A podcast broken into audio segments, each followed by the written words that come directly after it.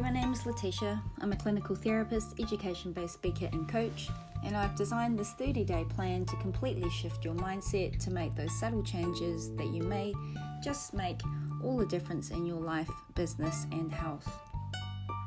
You can go to my Evolve You Solutions page also and watch the videos there um, on my Facebook page.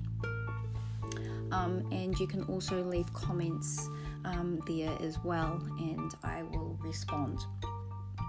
So today is day 27, and we are speaking of faith and believe, belief, and having faith in all you do, um, and to be the best version of you is part of that understanding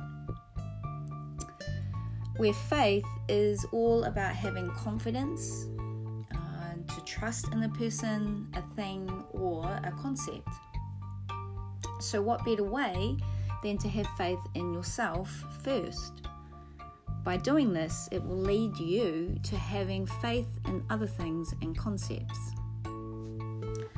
Science is one example. Sometimes we need to see the proof with our own eyes before we can truly believe in something. Others have blind faith, and then some have seen miracles happen right before their eyes, who have had no faith and now believe.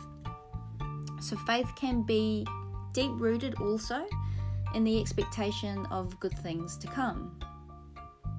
Now, I know what you are thinking. Take, taking action right and stop thinking. That's what creates faith.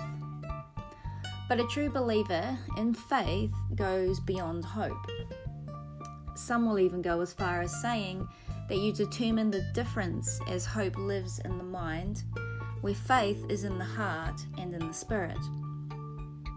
And while life can be hard at the best of times, faith is the knowledge that deep down inside you the innate intuition that faith is that knowing that things will get better and you will succeed. So, faith is trust and confidence, it's belief, it's everything we understand to be proven and true. So, acquiring the status of a truth. This has led many to argue what, in fact, what is fact from fiction and when we have more and more accounts of unbelievable actions, we become uncomfortable as our truth and beliefs become challenged.